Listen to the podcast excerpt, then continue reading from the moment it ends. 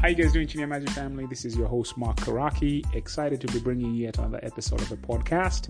This week, I had the privilege and honor of sitting down with Mr. Adebiyi Aromolaran. I am getting better at pronouncing these Nigerian uh, names. Uh, Ade was one of the first employees at Flutterwave, but even before that, he had a stellar career in banking tech uh, of I think probably almost half a decade before he joined that company, as you will hear his story here. So by the time Ade was uh, joining Flutterwave, he was the right person at the right time to be part of one of Africa's first tech unicorns. So this is a great story that is steeped in African banking tech with a, with a focus in, on, on Nigeria, and uh, you'll hear how Flutterwave was able to do what they did uh, to lead the way. What, the, what was the secret sauce behind that company's success and continues to be uh, in that organization? So, this is a, a, fantastic podcast that will open your eyes around um, the African uh, fintech scene specifically and uh, the opportunities that still exist there. And I really enjoyed recording this podcast with Mr. Ade and meeting him. Just a wonderful person all around. So, uh, this is going to be a good one. Enjoy the podcast. Welcome to the Chidia Magic podcast. Good to have you here. How are you doing? Very well, thank you. Um, glad to be here. Yeah, super excited to host you. Uh, I see you, you know, looking at your background as uh, an OG in Africa's fintech banking tech space. I mean, I, I, look at your your background, and I'm really, really excited to learn learn from you, right? Uh, and I'm sure our audience is really going to uh, enjoy uh, hearing your experiences and, and, and kind of picking your brain, as it were, from from your experience in Africa's banking, tech, fintech uh, ecosystem over the last almost 15 years, I would say. So, so really excited about this. Uh, you're sitting in Lagos, Nigeria. Um, so, how is the weather over there? I know you're, as we've talked before, we got online. You're, you're trying to uh, duck the various variants that uh, that are showing up on the landscape. How, how are things in Nigeria right now? Um, I'd say same same. Um, we're going about business as usual, and um, government is trying its best to ensure they educate the populace on staying safe. Um, so, and it's December, right? And usually look forward to a lot of partying, but I think um, caution is the word. So we're just trying to stay yeah, safe. Yeah. yeah, makes yeah makes total sense. It's uh it's a very interesting times that don't seem to be ending, but um, yeah. So maybe we, we, so you are the head of uh, expansion at dLocal currently, um, which is a Uruguayan fintech that is expanding globally. I would imagine. Um, so what do you do there? Really, we can start there just to give us a sense what you do there, and uh, then we can dive into your background and, and work our way up from your history. Um, what I do essentially is to is to help build out the I would say the network, uh, the infrastructure that would ensure Africa is connected to the to the global play at dLocal.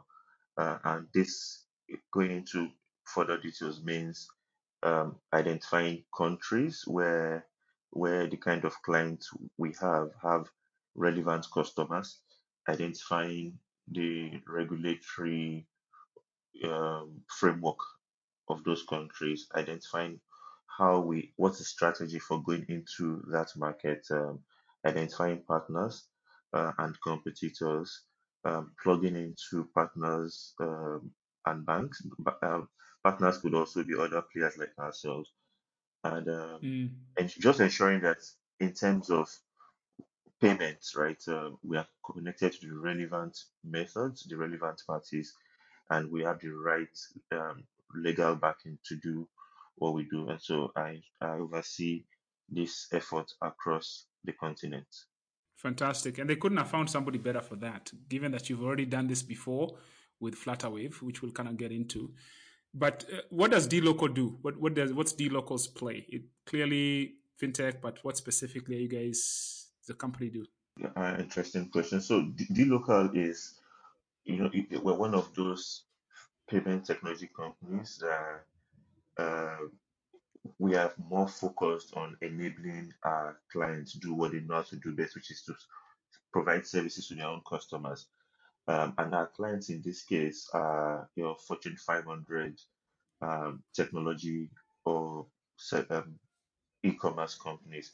What we do is enable them receive payments and make payments in local currency in every market uh, that is relevant to them. We do this across over 30 countries, across um, three continents. We started out of LATAM. Uh, so Mm, a- an example would be if i- in Netflix, for instance, right, um, wanting to receive payments in Kenya or Spotify. Uh, if you look at the global landscape or Europe, US, where these businesses tend to dominate. What works is cards. But when you come to Africa, mm, one of the things we talked about earlier is um, people think Africans don't know what they're doing, but the reality is different. We solve our own problems in our own ways. Uh, so in. Kenya, which I use as an example, what works is Safaricom, right? M-Pesa. So it, it kind of mm-hmm, makes mm-hmm, zero sense for a global player to think of you know using cards as a collection tool in Kenya. So where we come in is ensure that we are plugged into the relevant players who can provide um, that service either to Safaricom directly or through, banks or other partners, and then mm, we are able to you know extend this capability to someone like Spotify so that they can offer their streaming services to their clients. Otherwise, if you're looking at the, the markets, right, cards will probably account for, say, five, seven percent of what happens in payment space in Kenya. That's almost a no. It's a no-no. So right. dLocal ensures that we, we plug in and our clients are able to grow. So that's where we play the, the, the space between the service provider and our Mm, customers, much like every other fintech. got it. Okay. it's obviously a very fragmented space, a lot of moving parts. So you're trying to harmonize uh, the payment rails and be a buffer between uh, the local payment infrastructure that's dominant and uh, the your clients, right? To create almost like a, a plug and play model, so you can abstract that layer for them. Eh? Absolutely correct. Fantastic. That's great. I, I can. I, I want to kind of dive into your background really quickly, so we can kind of come up this the stack of, of fintech because uh, you know there's so much there's so much happening in fintech across the continent, and you're the perfect person to talk to right now about this topic. So maybe we just really quickly go into your background. Uh, education. I see you studied microbiology at at, at Babcock University. yeah. what were you trying to Yeah. accomplish with that? Um, so gr- growing up, I had three. I think I had three career am- ambitions. Um, two would be interesting to you. One, I wanted Mm. to be a footballer. Oh no I way! wanted to be a Really? Same here. Every. How far did you push that? I retired at the age of 17. you tried that before your prime, my friend. Come on, early, I, I early, early I, retirement. I didn't have the physical I didn't have the physical structure and uh, I, I also didn't have the energy for for it. So I you know what, uh, I'm not I'm only kidding myself, no one. Uh, the other thing I wanted to do when I Mm. was asked at 10 is I wanted to be a pastor. Um, I, I don't Oh know wow. why. Mm, Um, mm, so I, I kind of, yeah, I, I, so I thought, oh, I would love to, you know, speak to people, preach to them, talk to them about a lot of stuff. But, and then the third thing I wanted to be a doctor. So career wise, oh um, wow. I, I Mm, don't know. mm, Uh, mm, so career wise, you don't go to school to become a pastor. I don't, God calls you, right? So that, that I just mm, kept that aside obviously I wasn't built for soccer. I could I can play it on the consoles, but not in real life. And then doctor. So yeah, I wanted to be a doctor, and um I, at the time when I got into school, or the first opportunity that came to me was Babcock. Uh, Babcock didn't have medicine, and uh, so there was microbiology, which is like a preparatory course for medicine. So once you do microbiology, ordinarily is you either advance into research or mm, medicine, uh, as happens in some countries like the US. But then, um, in mm. my second year in school, I I realized I didn't have a taste for blood. Uh, Ah, I didn't. I wanted to go into medicine because I didn't have a stomach people. for it. I didn't have a Yeah. taste for at all, at all. I I, I didn't. And then um, I, I realized I was more interested in solving problems. Like you know, a lot. All my roommates were computer science students, but I told I then told my parents, I look, ca- can I go back and start all over? And they're like, hey, what young man, you know, just finish your BSc, whatever you want to do with your life, it's up to you. So then I started Mm, learning a bit of process engineering coding from my roommates, but I had to finish my BSc in my so yeah, that's how I ended up being a microbiologist. Um, mm, and then you know I I hold this belief, like I said from the onset, if you have a BSc, it's a launchpad to any other thing you mm, want to be. So I went on to do a professional accounting exam and then I got an MBA. In that, while all mm, of this was mm, going on, I got a job with a bank. Uh, that was my mm, first job, yeah, with, with First Bank. And then I worked in the branch. I was 21, and that's mhm, where I think my journey into maybe fintech or process or product started. Uh, I was de- mm, deployed or posted to a branch in a in a residential area. Uh, this was mm, there was no ATMs um, in that branch, just uh, automated teller machines. And then that mm, branch had a lot of people coming in day in, day out across the counter to, re- to collect cash. And here I was, fresh out of school. It, nothing was making mhm, sense to me that in 2005, why are there so many people coming to the banking halls that there has to be a way, right? There has to be something mm, that allows mm, us to, you know, So maybe some of it is that maybe like I said, I didn't go into soccer because I'm physically lazy, but I think I have a lot of mental energy. So that's that mm, physical laziness again showing up. Like why am I mm, sitting down and serving so many people? Like can't I just you know push them to alternative channels that allows them serve provide mm, um, get services themselves? So that's where I started. You know what? I engaged my managers and then a lot of back and forth between the head office. We got ATMs installed. We started pushing card services to customers.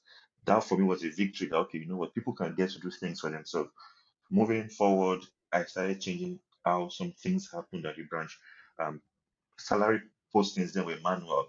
So if you look at how far fintech has mm, come today, you just sit down at your desk, you do a transfer from your from your app or from wherever. But back then, you mm, have to send some schedule to a bank for someone to do a transfer for you and that too didn't mm, make sense to me because I'm young and I don't want to stress myself. Like I have got more important things to think about with my head than doing manual, manual, repetitive stuff. So I pushed for mm, automation.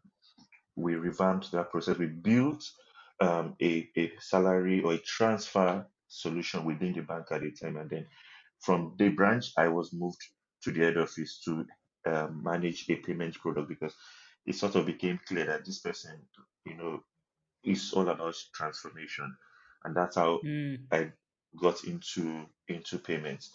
Um, and mm, why mm. payments? If you ask, payments is at the core of everything we do. Uh, Right. regardless, I mean, every activity ends in a payment. So yeah, that's kind of how I got into it. Fascinating story. 21 year old walks into, uh, you know, established Nigerian bank, First Bank of Nigeria, and you proceed to actually catalyze, you know, transformation. There's a couple of things here. I I have to wonder how is this possible? Because in Kenya, uh, you know, if you're a young person who has who's who's just joined an established company, you don't have you don't have a say. Nobody's going to listen to you. So either one or two things. Either you had a godfather there, or Nigerians are very open-minded. What was what is your secret sauce? How did this happen? Why did they listen to you? Okay, um, so one of the two things I learned early is you'd all you should always have a um, I would say econ- an economic buyer or somebody who has vested interest in what you're trying to do.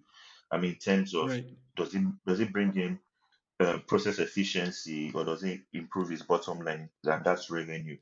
And once you Mm, identify who that person is, who has that authority to make the decision, I you pitch, you make your pitch to that person, and you said I learned not because Nigerians love change like that, but I learned to sell the idea so that the decision maker um, is able to tap into it and also take ownership.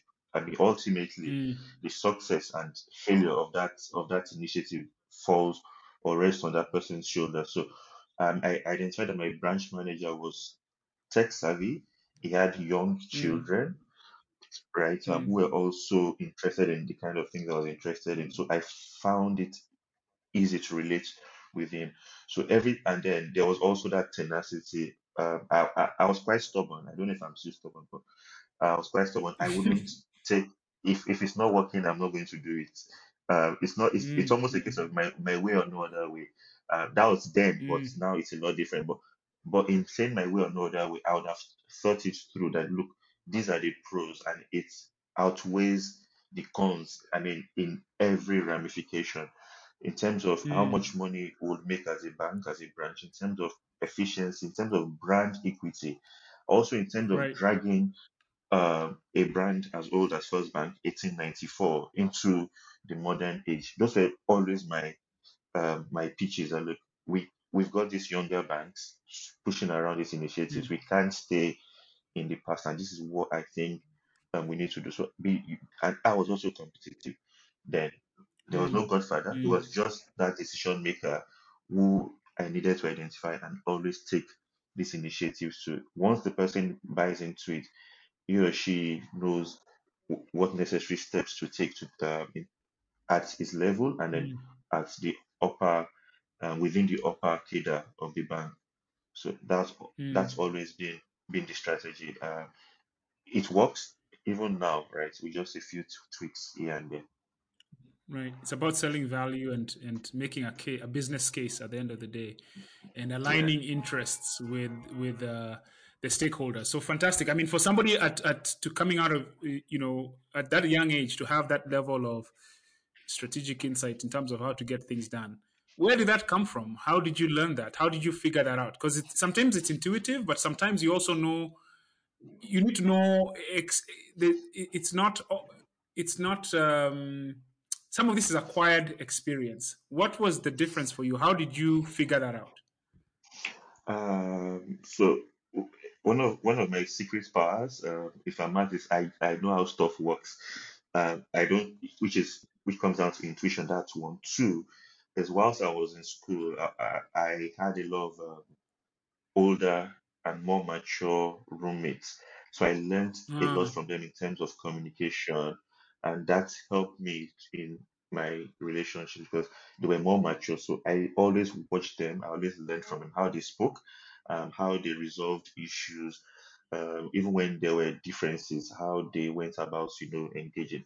So coming right out of school with that sort of experience, I mean, I had like a 40 year old man in my room, a father uh, which mm, for me was very relevant. Um, um, I would say experience to to piggyback off. So I always engaged him. So coming right out of school into the working environment, I already had some knowledge about how to engage, what to do, and not um, and what not to do. Uh, of course, there's a useful exuberance, which is why I said uh, I had this attitude of it's my way or no way. Uh, but then life just teaches you that okay, if that's how you want to go about it, you'll be stuck with your way and no progress. So you'd always have to be diplomatic, uh, especially in, in the corporate workspace. exactly exactly so what a, what a, an amazing career takeoff to actually be part of transformation for, in a bank and then you had this Yeah. uh, you joined the financial Re- reporting council of nigeria as an assistant manager there was that like a was that like a, a job or part-time thing what was that about so so that, that that was this stubborn part of me. Um, I'd, I'd spent quite some years in the bank and I was eager for for change in one bank. Um, and I was, I mean, I also have a professional accounting qualification. At the time, there was a lot of buzz around FI, uh, IFRS, International Financial Reporting Standards. I love to learn. Mm, Um, so mm, for me, this, was- this was an opportunity to pursue something again. I, I had relevant um, a- academic or professional qualification in. Uh, I was thinking, in my mind, I was thinking this was a launch pad to the big four. So, in terms of strategic mm, thinking, also, the decisions are not just out of the air. It's, you know, okay, I've done seven years in this bank and I think I want to be a consultant or I want to teach. Now, let's not forget that pastoral ambition, which has now mm, modif- morphed into consulting. So I'm saying, mm, if I'm going to get there, I need this sort of experience. Uh, in getting this sort of mm, experience, I have this qualification. If I work here, it sets me up nicely, you know, to get some a career with any of the big four accounting firms. You're talking of KPMG, PwC, Andersen, and, and the Mm, likes. And this wasn't also too far from this uh, 20, 2008 um, economic collapse. So it was mm. interesting for me. like, Let me go see what's happening there. Uh, but government, right? I don't know if you've ever worked with government. Uh, I, I have never and and I never intend to. so it's, it's government, and then you find out find out that all the energy you can burn and expend in the corporate sector, where there's a lot of value on they play empha- they place a lot of emphasis on um, what you bring to the table, how you think, uh, uh, what stra- what's your Right. strategic. Here it was totally different. You know, I I mean it, it was like the worst few it was like the worst few months of my life because I was so the only good thing was in that time because I had a lot of free time on my hands. Uh, the, the agency was new. We're still trying to Uh-huh. find our feet.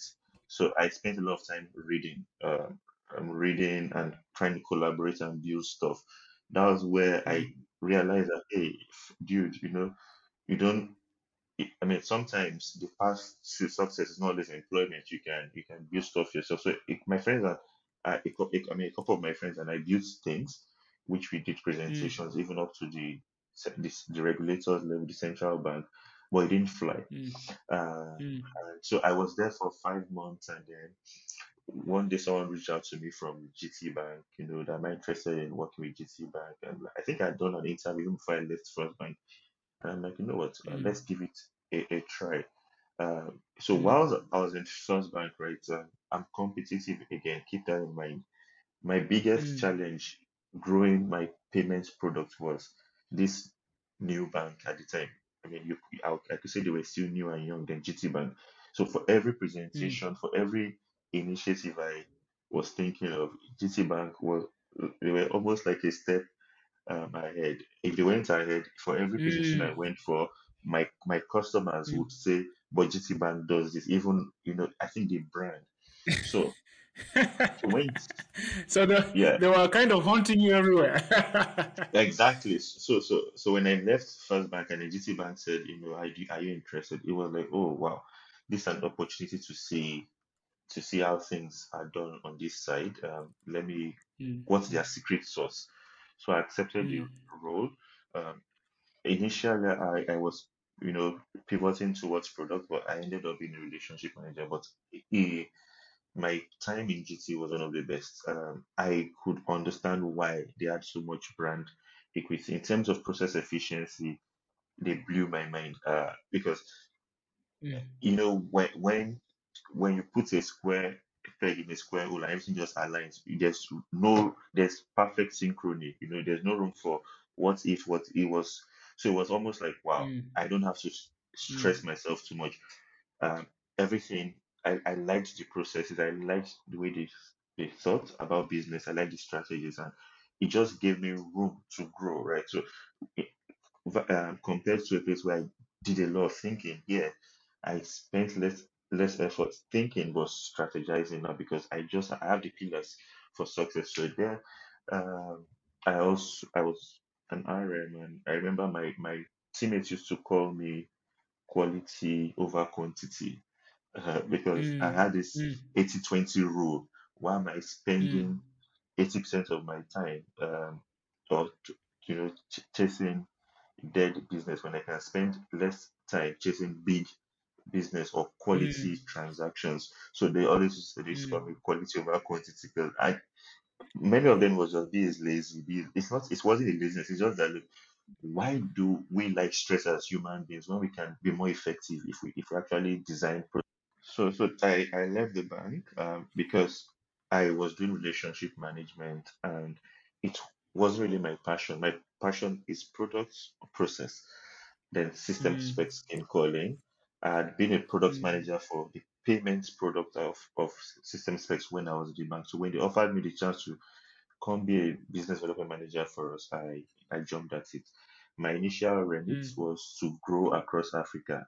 So I, I was so excited at the adventure. Okay, now I know Remita is dominant in Nigeria, da, da, da, da, da. So let's see how we can take this journey out of Nigeria to other parts of Africa.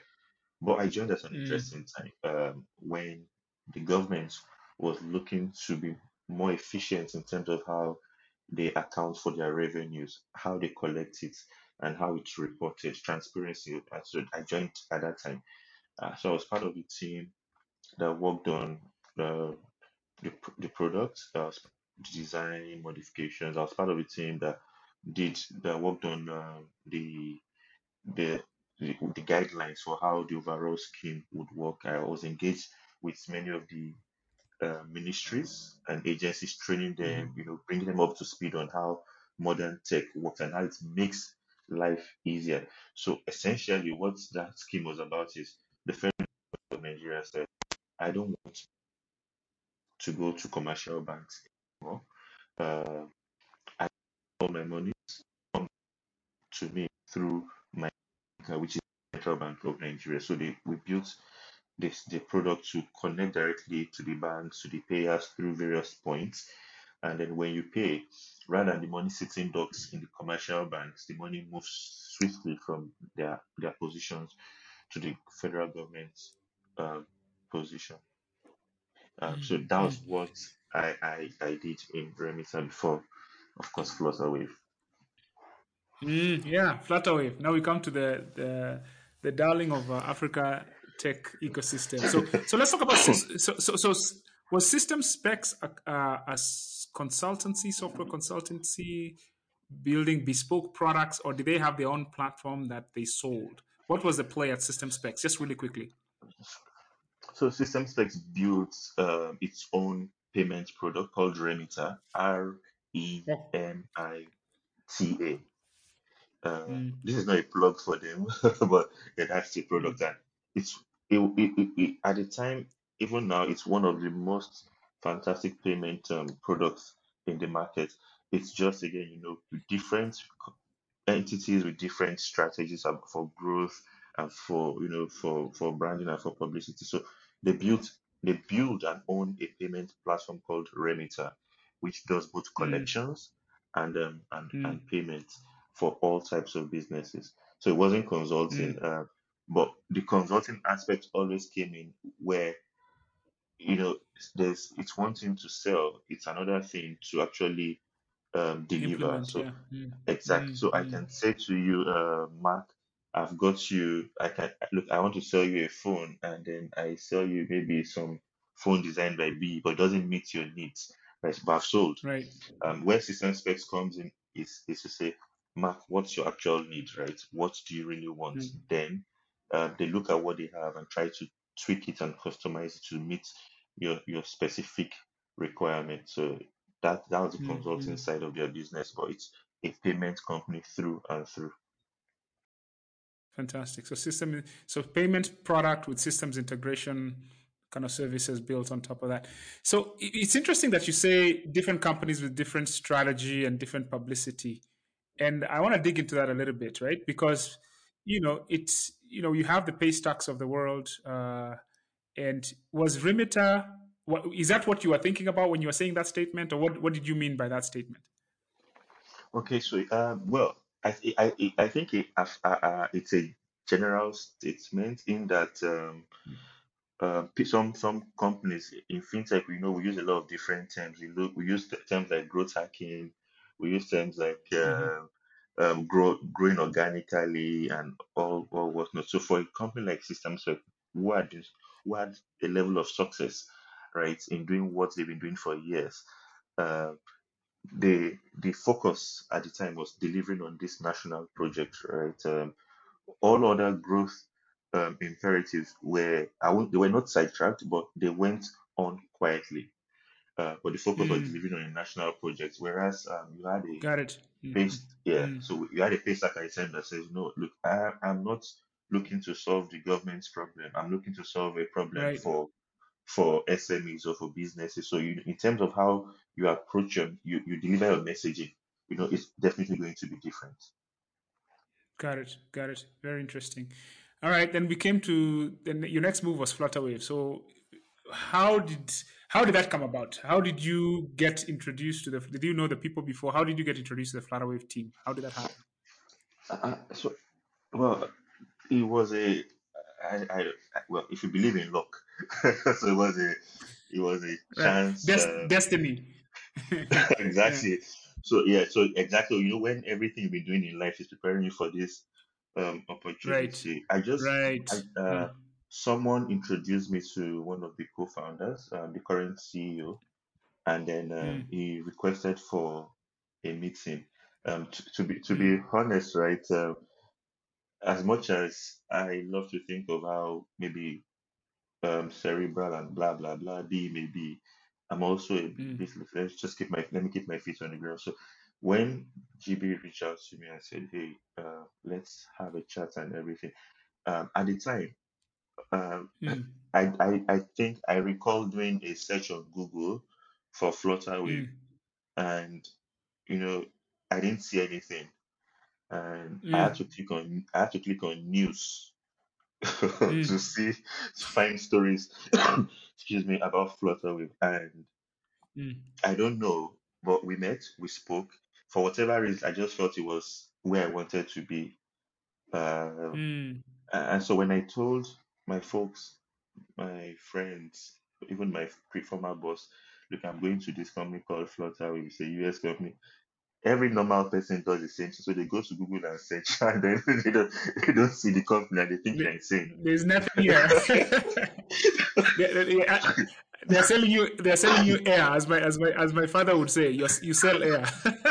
Yeah, so they, they, they all think you're insane that, okay, so they sit me down and talk, B, are you sure you're making the right move? My son was three months, so it was like, are Mm. you sure you want to do this? You want to take this chance? I'm like, yes, I'm absolutely sure. It's a, you know, when your mind is made up, some there's Right. almost nothing that will change. Okay, yes, this is what they do, this is that, blah, blah, blah, blah.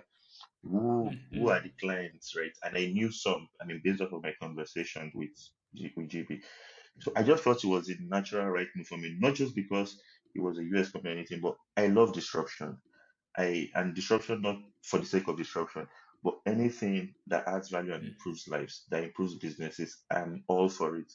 So if you tell me today there's a better way to do temperature checks than you putting, you know, flashing one infrared thermometer on my head, if there's something that can do that, let's let's do it. How will it work? Right? Is it, you know, I'm all for it in as much as there is an intrinsic value to be delivered. Uh, oh I think I lost you, Mark. So, you know, when your mind is made up, it's, it's, it's made up. You just want to do this new thing. And because you know, you've presented or represented disruption for me, not disruption for let's just go and make trouble, but good trouble. As late um, Lewis used to say, let's make good trouble. Right. Good trouble in Right. terms of this is how legacy payment systems work in, in Nigeria, right, or across Africa. And Mm. let's build stuff that changes the way people think about payments and change the way uh, you know we do business. Uh, so the Mm. initial always is oh, we want to simplify payments. We want to um, prior to that, right? I, I had a personal issue too where I, I was building a platform and I went to one of the Mm. big payment companies and I said, Oh, I I need access to your gateway. They gave me a bill of 1.5 million naira, which is in Oh today's wow. terms yeah, which is in today's terms about I'll say close to four thousand dollars. And I'm thinking, Mm. this how where is this where is this broke young man going to get four thousand dollars to get a payment gateway? Right. Right. Uh, then Right. so I went back and forth negotiating and they told me, okay, you know what, there's this option I can pay fifty thousand and but I'll still have to do this and I don't code. Um I would have to Mm. you know, it, it was just not making sense. So this was a personal thing that I thought great. Mm. I'm going to challenge the status quo through, no, through Mm. Flutterwave. But the more interesting thing was not just we're solving a Nigerian business problem, it's more of an African play. Uh, because when you look, as we mentioned earlier, look at the continent, there's several subsets, several pockets of solutions here and there that works for different people. M-Pesa in in in Kenya, um, MTN Momo in Ghana. You go to Egypt, you're talking of Fawry. In in Nigeria, where we have in, we have myriads of payment options. In South Africa, there many of them are comfortable with cards. So when you're looking at Africa, it's almost like it's a headache, right? Uh, Right. so how when you want to do business, how to even get paid is the first problem you're thinking of. And in Right. general terms, um, you look at you look at business from the point of view of commerce, payments, and hmm logistics, right? Um, and I think uh, Right. we've we've been able to address the first wave of commerce, and then we've addressed Mm. the, the, the second wave, which is payments. Okay. So so now you've, you've you've made up your mind. You're joining Flutterwave. Uh, you can only find them in the in the uh, the only the only place you can find them online is an uh, news article. Uh, so what was day one like? A company that doesn't exist. It only exists in in GB's conviction and, and, and your belief. So what was day one at Flutterwave like? I still once in a while go to the office where it all started, the one room office, and I remember resuming and oh, GB says you have to get your own office.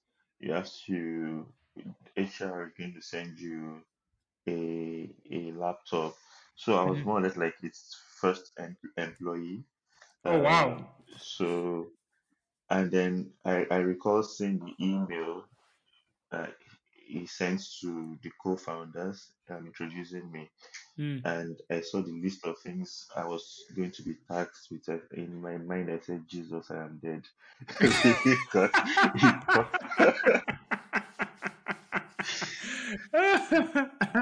uh-huh. because Continue. it's it, it's cut it's cut ac- it's cut across um, operations, Uh-huh. sales, support, um, project management, uh, partner management. Like it was, you know, operations, expansion, compliance. So im- just like, what what else is there? Just just me.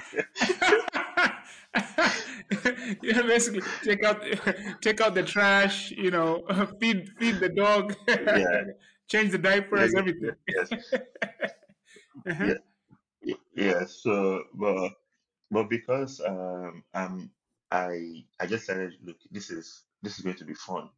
Um let's hmm get down to it. So day one was me learning what tools do you use, you know. Um of course there there were some existing integrations or conversations before I resumed with uh so I know I spent the whole of day one reading through Slack and Mm. I'm, I'm sure GB also remembers this. Uh, when he asked me um, what, what I'm up to, I said I'm, I'm catching up on all the conversations because Right, I getting some to, context. Yeah. yeah, Uh-huh. if you're going to do something, it's good to know where you've been, right, and where you are, and then de- determine what Right. next from there. Mm.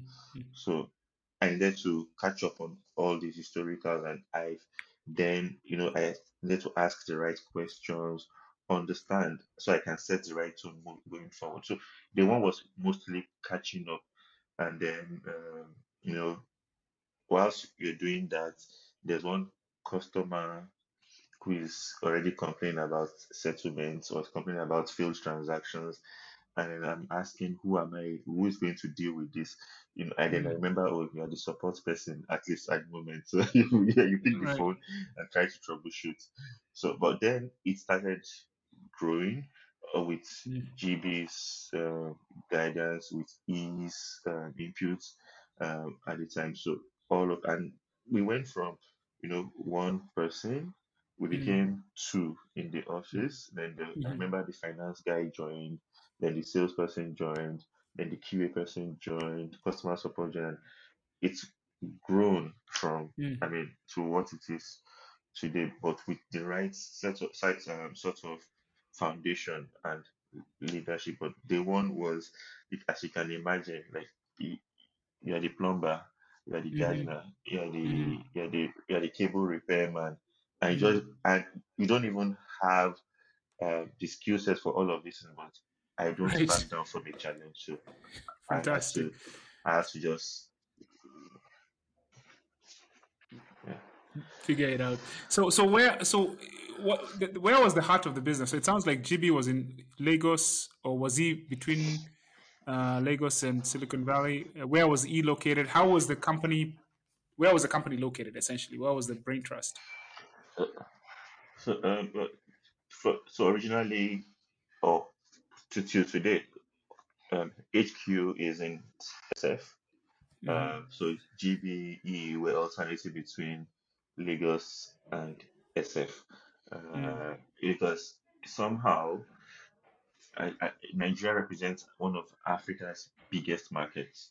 hmm So there, there was a need to get it right in Mm. Nigeria Mm. before before we extend the same thing in, in into other countries. Um, there's this funny, or I don't know if it's well, maybe there's this belief that if you get it right in Nigeria, you should be able to, with some few tweaks, do it well in other countries. So we need to ensure Nigeria was right. So we always alternating between SF and you know and Lagos. Mm. Um, tech tech tech mm. team was Mm. based in both pla- in both places. Interesting. And by the time you joined, uh, so co- a couple of questions for you. The the decision to to locate in SF was that I can imagine maybe had some fundraising element to it, but is there anything more strategic there, right? But why would you set up HQ in SF for an African startup? I've, I've always wondered about that, but I always assumed it was a, a fundraising angle. Yeah. Good good good good question. Um, I think you today, uh, my my thoughts are it's more of a fundraising um angle one and two. there was at the time if you talk about payment companies in africa or, or payment companies generally you you'd have you mentioned stripe right? You'd Mm, mention paypal. You'd mhm, mention braintree. You'd mention uh, uh, i think checkout is new. You mentioned braintree. You'd mention Adyen uh, and and the ilks right? But if you so if you're looking to provide services for instance to an uber in Africa. Uh, this is me taking the conversion away from invest from investment or fundraising purposes. mm. It's There was a Mhm, mentality, yeah, there was a mentality that where is this company from, right? And then if you say Africa, mm, it's almost like mm, it's almost like mm. Discounted. uh, Yes. Got it. exactly. Right. So it was also strategic to ensure that we're able. So we also had this global player um, posturing, but Got it. also a continental uh, player um, advantage. Fo- fo- focus. I love it. Very strategic and uh, well thought out. Or clearly, you, you know, your founders are, uh, have the mindset of, you know, playing at that strategic level. Um, and so you joined in 2016. When was the company launched? Was it when? When was Flutterwave officially launched? What? What? what when? What, what's? 2016, um, 2016. If I recall the article very well, um, I think it was the first article I ever saw on Federal was May 2016, where they uh, they Okay. pitch, um, yeah. But then, so it was 2016, set, registered, set up in 2016. I joined in July or Mm, so. Yeah, mm. July, July 2016. But Oh, okay, so if you can, as as efficiently as you can, just walk us through what were the what was the process for setting up and getting get, laying the foundation for the success that has followed. Uh, what were the things you needed, the dragons you needed to slay first in the business to lay the pipeline, so the the, the, the infrastructure, so that everything else can go on top, right? Because you know everybody knows Flutterwave payments uh, across the continent, but what does that actually mean? What are the things that need to be layered so that this thing can actually come to life the way it has? Uh, okay, so w- one of the most important things we are, which we, we don't count as infrastructure, but it's important, is the people, the people resource. You need to have the Mm, right people. Uh, they first of all must believe in in what you're trying to do. That's one. mm, Two, is technology is more or less a commodity these days, mm, but you also need to be able to figure out how technology works optimally. Uh, because if we look at it pre-Flutter there's always been M-Pesa, right? In in mhm, Kenya, there's always been cards, there's always been Fawry. Build a system that harmonizes or unifies all of these payment methods into a single gateway. So having the people, having the mhm, understanding of your ecosystem of what you're trying to do, mm. and uh, the, one of the biggest things in, in Africa is um, navigating the regulatory the regulatory Landscape, yeah. land. mhm. I don't know if it, I don't I, I don't want to call it landscape. I'll say landmine. Landmine. the regulatory landmine. yes. because nothing is really clear. I mean, it's Mm, a so you have you have to do a lot of reading, a lot of questioning, a lot of asking, because mm, nothing. Everybody just says so. Um, you read some regulations in some countries about payments. It's not clear what they're trying to say. Like you're, you're not even sure whether you should do the business or not do the business. it's very ambig- It's very ambiguous. Exactly. So Mm, you you don't, and then if you go to the regulators, they they also give you a vague response, like just go and apply for. The question is, what do I apply for? Where do I apply for? Do I need a license do I need a license? You know. yes, no clarity.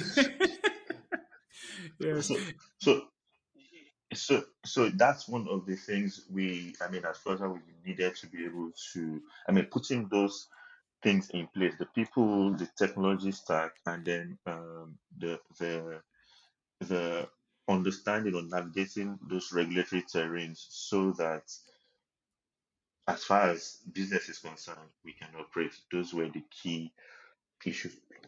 Mm, mm. And so let's and let's talk a little bit about what Flutterwave, I guess, product number one was. Was it to create a unified gateway that anyone in Africa can plug into and make and receive payments, irrespective of the underlying local payment solutions? What wa- what was the what was the play here, or what what was the play at, at, at the time? So um, the, the play was charity begins at home, sort of. I mean, that's I think it's a common African uh, maxim we all agree with. Mm, Uh, it's even global. Charity begins. mm, If I'm going to tell the world that we can solve payments, I need to fix it first for for Africans, right? mm, Um, mm, so mm, the the play was let's let's simplify how Africans do business, how they're able to do trade, and um, when the world hears about what we're doing, they'll take notice and definitely come this way to to either partner or find ways, you know, to also invest in the ecosystem. So it was mostly let's solve our own problems. Nobody's going to solve it for us. mm, Uh, so it was understanding that it's we we Flutter has had several messages over the years.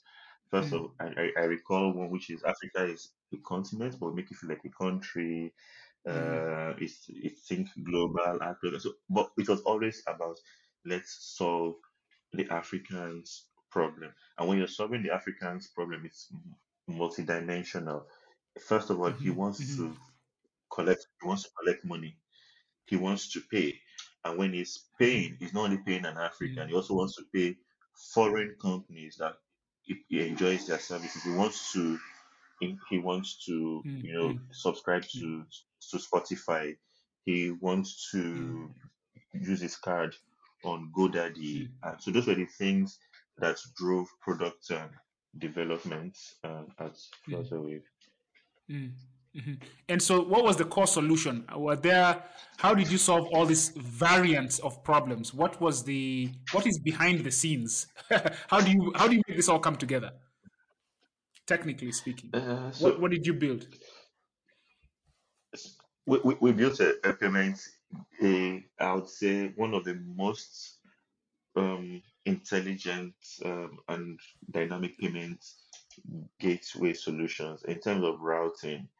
Uh, because on the surface, today everybody sees. I don't know if you recall, there was a time when the product was called Rave. Uh, before Mm, now, it's called everything has come under one umbrella to be called Flutterwave. You know, mm, Flutterwave Dash and the dashboard and all that. But it used to be mm, called Rave, the payment gateway. Then there was something Flutter Flutterwave rolled out years ago. It was called PayMe, uh, which is a link I can send to you to make payments to me. Um, mm, then there was uh, there was something called Thrive Send, then Barter. Um, mhm, all of these mm, were to showcase the infra the underlying infrastructure.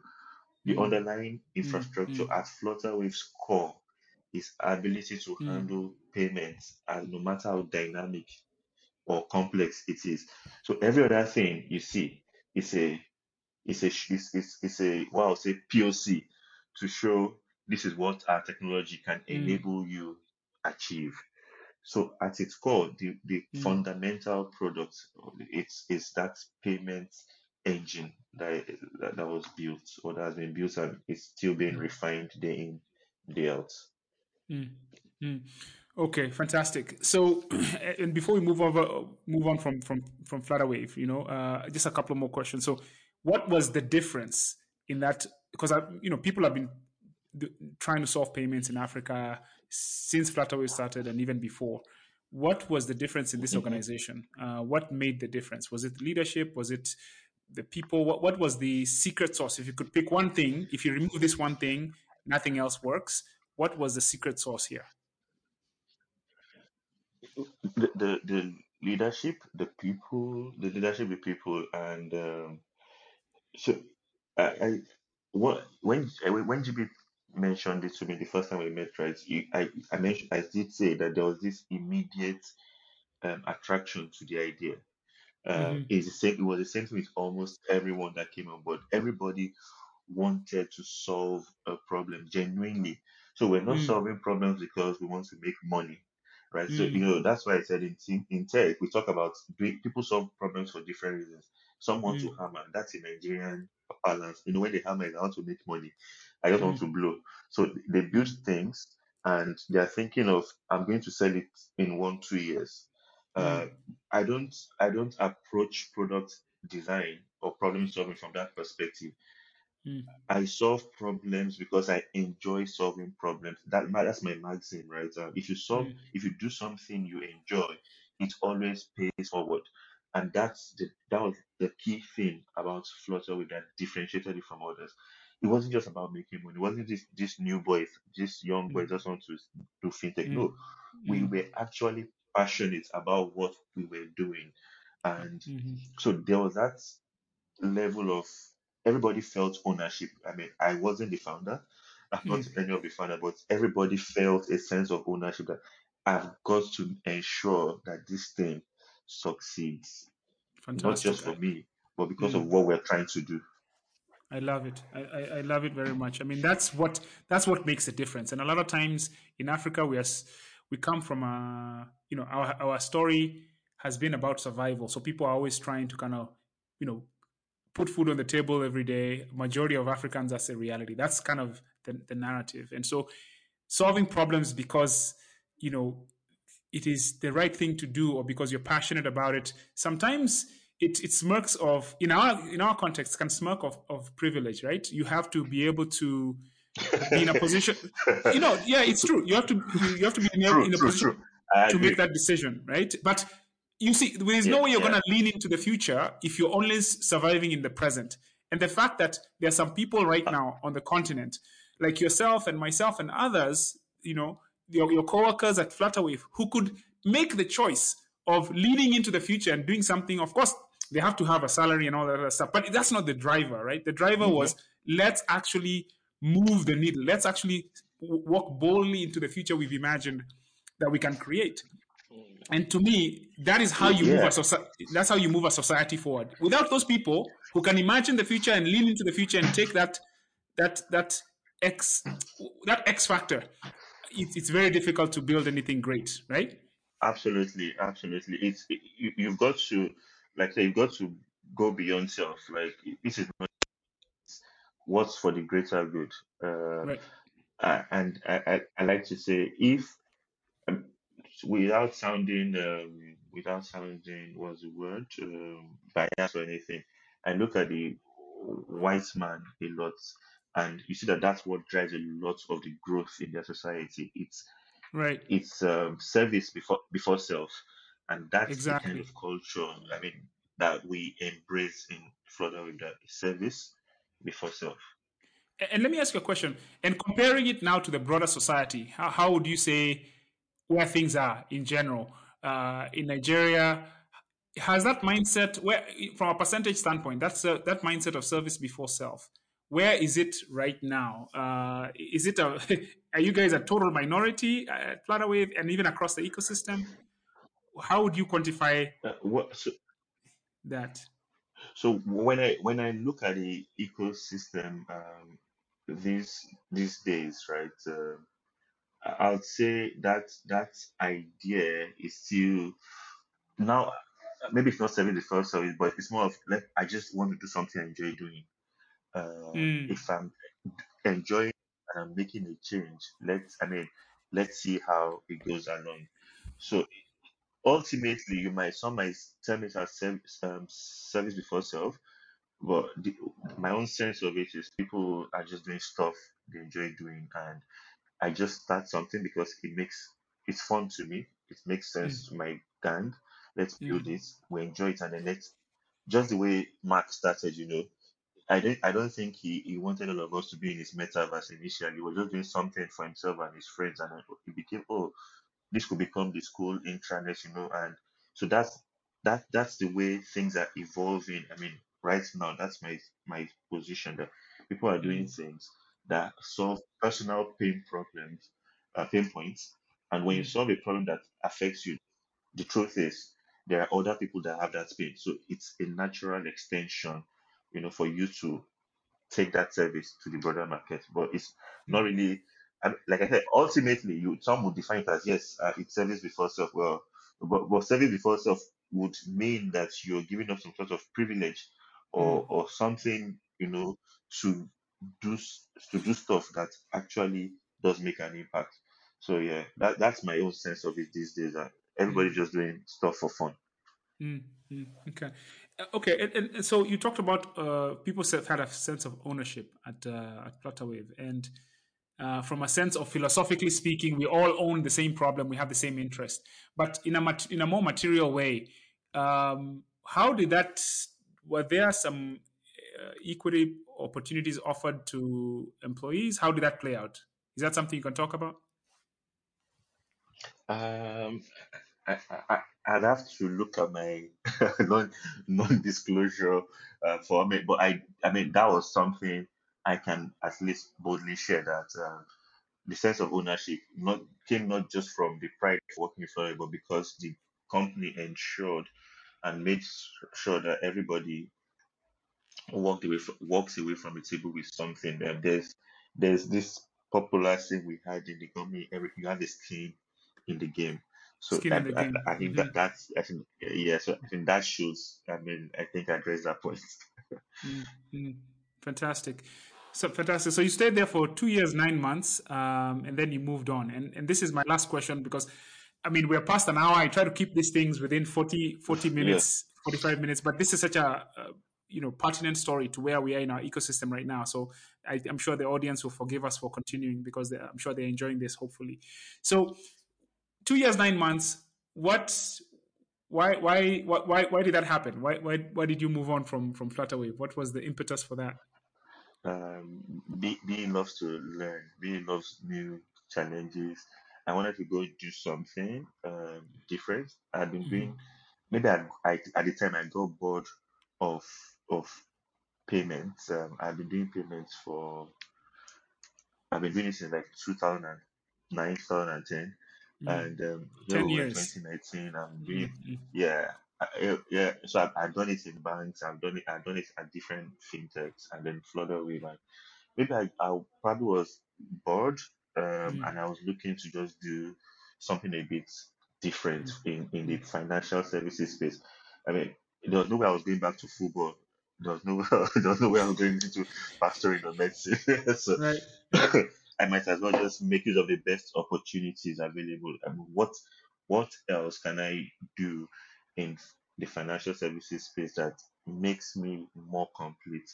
Uh, I know payments um, in and out, but what else after outside of payments? I know I know quite a lot about banking. I know quite a lot about regulations, but your whole life is financial service. So what else in financial services do you think you can make a play for? So that that's where um, the Aurelian story came in there.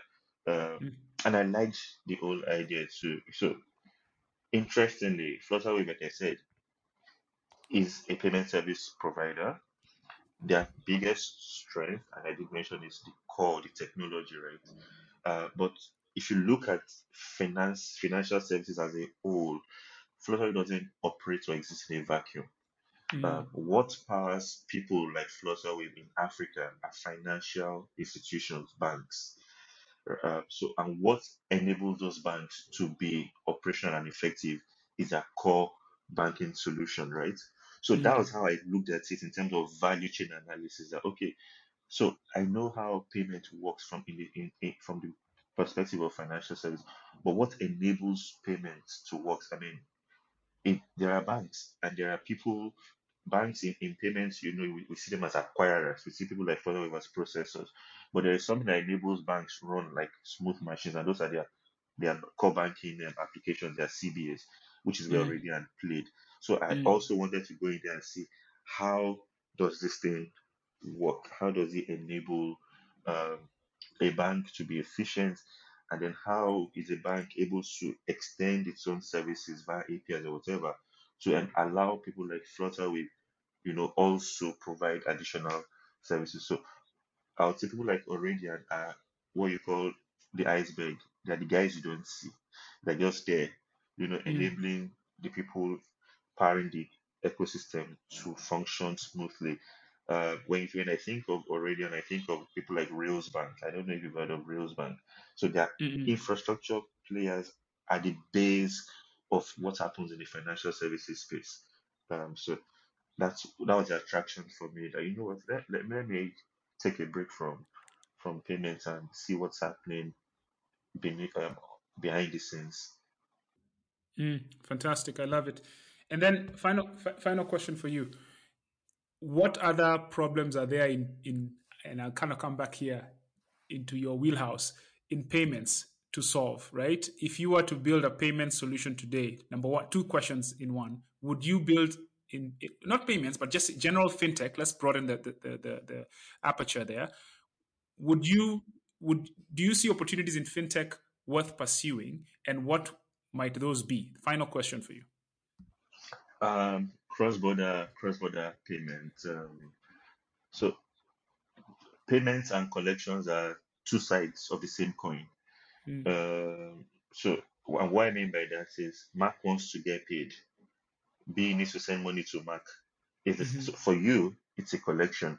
For me, it's a remittance, a transfer, mm, and f that's most likely what I would focus on because ultimately, if we're talking about uh, the A- AFC, uh, the after the, the agreement, mm, and ensuring that Africa grows, right, and we encourage trade and mhm, economic development within the region, I can look at it as collection, but it's more uh, for me enabling cross-border remittances instantly, right? Um, without all the legacy processes of um, the existing guys. I, I don't want to mention their names, the heavy hitters. Um, uh, each the card, the card, the, the card schemes. Let me just mention the card schemes and all of that. But I would want to build something outside of legacy systems because it takes time for those things to move, but right. that delivers value cross country instantly.